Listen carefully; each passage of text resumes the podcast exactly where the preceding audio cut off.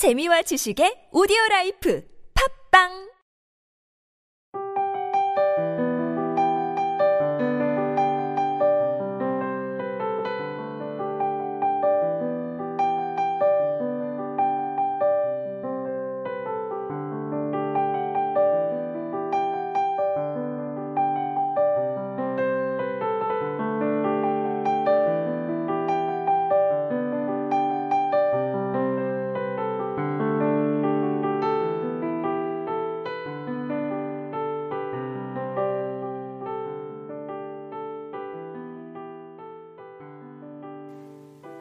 사람들이 인생을 행복한 것이라고 일컬을 수 있을 만큼 그것이 우리 뜻대로 되어가든 말든 간에 어쨌든 인생은 그 자체로 이미 좋은 것이 아닌가.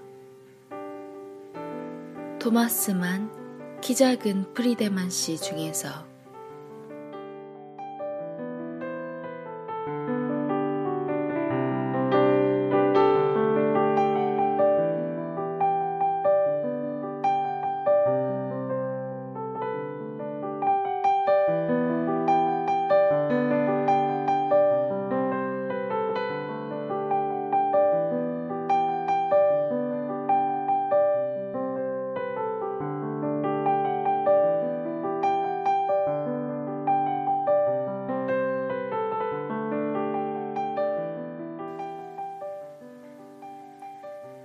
오늘은 언뜻 이해가 되지 않는 글귀를 들고 왔어요.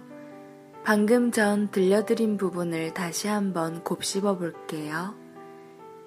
인생이 우리 뜻대로 되어가든 말든 간에 어쨌든 인생은 그 자체로 이미 좋은 것이다. 어때요? 여러분은 이 말에 동의하시나요? 처음 이 글귀를 읽었을 때 뭔가 버퍼링에 걸린 것처럼 더 나아가지 못하고 몇 번을 다시 읽었습니다. 사실 여러분들께 들려드릴 이야기를 적어내려가는 지금도 다르지 않아요. 답을 쉽게 내릴 수가 없네요. 내 뜻대로 되지 않는 삶이더라도 삶은 삶 자체로 축복이고 의미가 있다는 말일까요? 그래도 전 무서워요. 지금 곁에 있는 사람이 고맙고, 지금 하고 있는 일이 재밌고, 오늘 한 운동에 뿌듯하다가도 언젠가 닥쳐올 이 사람과의 이별이나 일에서 느낄 스트레스, 숨이 차서 더 이상 뜻대로 움직이지 않을 내 몸을 상상하면 눈을 콱 감아버리고 싶거든요. 그때가 오더라도 어쨌든 좋은 인생이라고 제 자신을 다독일 수 있을까요? 누가 요즘에 너의 삶은 어떠니? 라고 물어본다면 조금 행복해 라고 답하겠어요. 왜 조금이냐고요? 만약에 지금이 정말 행복한 시기라면 좀 더 톡톡 터지는 느낌이 들 것 같아요. 무지개 빛깔 머금은 비눗방울이 그 압력을 버티지 못하고 터져버리듯이 저도 제 행복감을 참지 못하고 자꾸만 웃어버릴 것 같거든요. 하지만 지금은 뭐랄까, 은은한 미소를 머금고 있다고 해야 할까요? 그리고 사실, 진짜로 행복하다고 내뱉어버리면 이 행복이 정점을 찍고 내려올까봐 무섭기도 해요. 비눗방울이 터지고 나면 사라질까 무서운 거죠.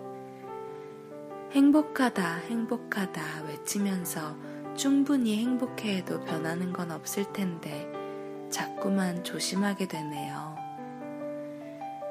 이러한 행복감이 얼마나 쉽게 깨져나갈 수 있는지 알고 있기 때문일까요? 그래서 진짜 행복할 때도 조금만 행복하다 말하게 되는 걸까요? 오늘 좀 회의적이었죠.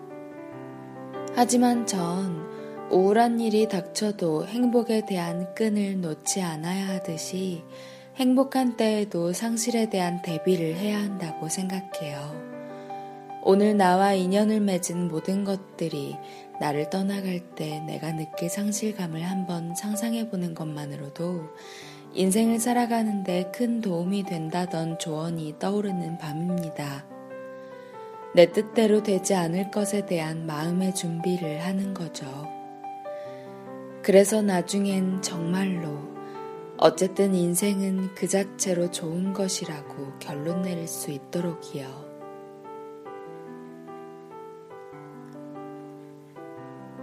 지금까지 기획과 제작의 타치, 주책녀, 저는 감성을 전하는 여자 감전녀였습니다.